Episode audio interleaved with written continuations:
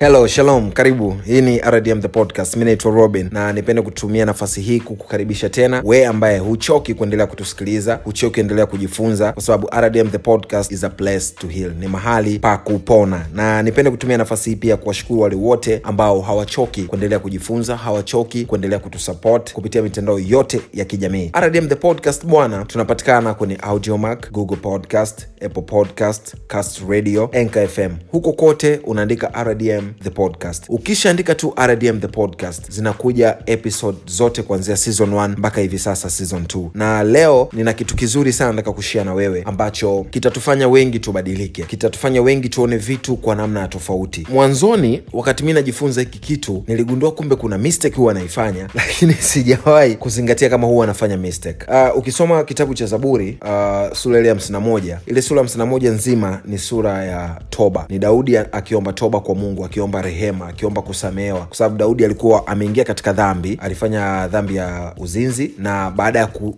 baada ya kugundua kwamba ameshaingia katika dhambi sasa the only way to go back kwa mungu ilikuwa ni kwenda kwa njia ya, ya toba. Na nipende tu kukumbusha zaburi ya 51 ni zaburi nzuri sana. Una uwezo wa kuitumia siku zote za maisha yako bila kuchoka na ni zaburi ambayo itakuvusha siku zote. Unajua sisi binadamu mungu alijua kwamba siku zote maisha yetu sisi ni maisha ya taabu na dhiki. Mtu atakukera mtu atakuudhi mtu atakusema vibaya utamtukana au utalipiza. Kwao pale ambapo una- umetenda dhambi basi tuwe wepesi kama daudi. Tuwe wepesi sana kuklik akili zetu na kurejea kwa mungu kwa ajili ya, ku, ya kutengeneza ya kutengeneza upya. Tusiache kufanya hivyo na tusichoke siku zote za maisha yetu kufanya hivyo. Tuendelee ku, kurudi kwa mungu tuendelee kumwomba mungu. Yaani moja ya silaha kubwa ya mkristo ni kutambua pale unapotenda dhambi usianze kujilaumu. Yaani watu wengi, wetu sisi tunapotenda tu dhambi huwa tunakimbilia sana kujilaumu tunakimbilia sana kuji, kuji, kuji, kuji, kujiona kama hatufai tena mbele za mungu which inakuwa sio kweli. Sasa tu, turudi turudi kwenye zaburi ya 51 zaburi ya 51 daudi kipindi ana, anaomba toba hii ukisoma ile zaburi ya 51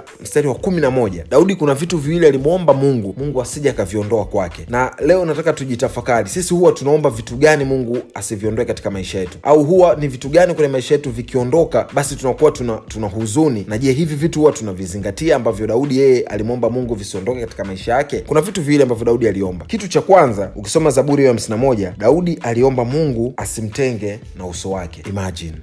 I was so surprised. Nikasema okay. So daudi aliomba mungu asimtenge na uso wake kwa sababu kuna, kuna muda tunatenda dhambi. Kuna muda tunaenenda kinyume na sheria za mungu. Inawezekana kuna muda tunajiona tuna burden kubwa ya dhambi. Daudi aliona kwa hiki nilichokitenda definitely mungu hataki hata kuniona. Unajua kuna times hata baba tu kwenye mwili uh, kikawaida. Unapofanya kosa kuna kosa unalifanya baba mwenyewe anaona aibu hata kukutazama. Kwao katika maisha yetu tuombe sana. Mungu asitutenge na uso wake. Mungu asiache kutuangalia. Yaani asiache kuendelea kutuona sisi kwake ni wa umuhimu. Unajua inawezekana tunajua mungu ni wa neema mungu ni wa rehema. Lakini kuna nyakati unatenda vitu lazima umwombe mungu kwamba katika haya ninayoyatenda katika vyote ninavyoviomba mungu naomba usiende mbali na mimi. Mungu naomba uso wako usinitenge. Mungu aendelee kukutazama. Mungu aendelee kukukumbuka unaona? Daudi aliomba sana kwa mungu hivi vitu. Aliomba sana hiki kitu. Na kitu cha pili ambacho daudi alimwomba mungu daudi alimwomba mungu asimwondolee roho mtakatifu. Nikasema jesus jesus. Unajua roho mtakatifu automatically kwa yule ambaye afahamu roho mtakatifu ni msaidizi. Yesu wakati anaondoka duniani alisema sitoacha peke yenu ndawaachia msaidizi. Ambaye msaidizi huyo ni nani? Msaidizi huyo ni roho mtakatifu. So daudi alisema nimetenda dhambi. So the moment nimetenda dhambi maanake roho mtakatifu yule anaweza akaondolewa katika maisha yetu. Yani the opposite kwamba usiniondolee roho mtakatifu wako manake unapotenda dhambi roho mtakatifu akaagi mahali ambapo si safi. Manake tayari ukishatenda dhambi ume, ume, ume, umetoa ile the presence ya roho mtakatifu kwenye maisha yako. Kazi ya roho mtakatifu ni kuendelea kutukumbusha. Pale ambapo tunaenda kinyume ndani yetu lazima kitu kiklik kwamba dogo unazingua. Unatakiwa uende katika mstari huu utakiwa kupita katika njia hii. Sasa zipo dalili ambazo mtu lazima ushtuke. Kuna dalili ukishaona tu unafanya vitu hujishtukii jua tu roho mtakatifu kwako amesha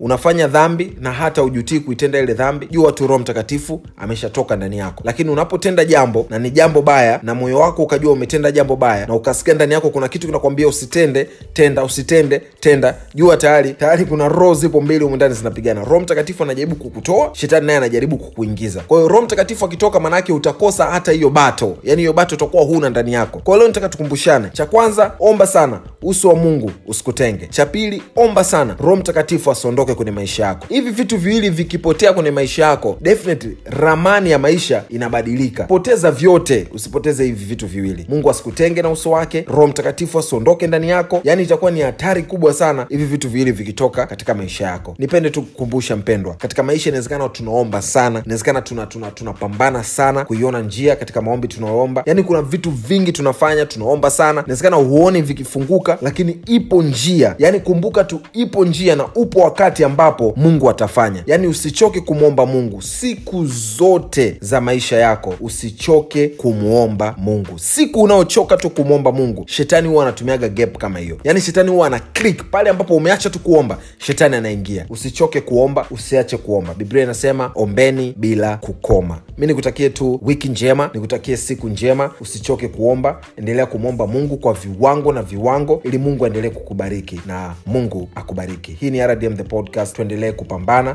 tusichoke kupambana na Mungu siku zote yupo upande wetu.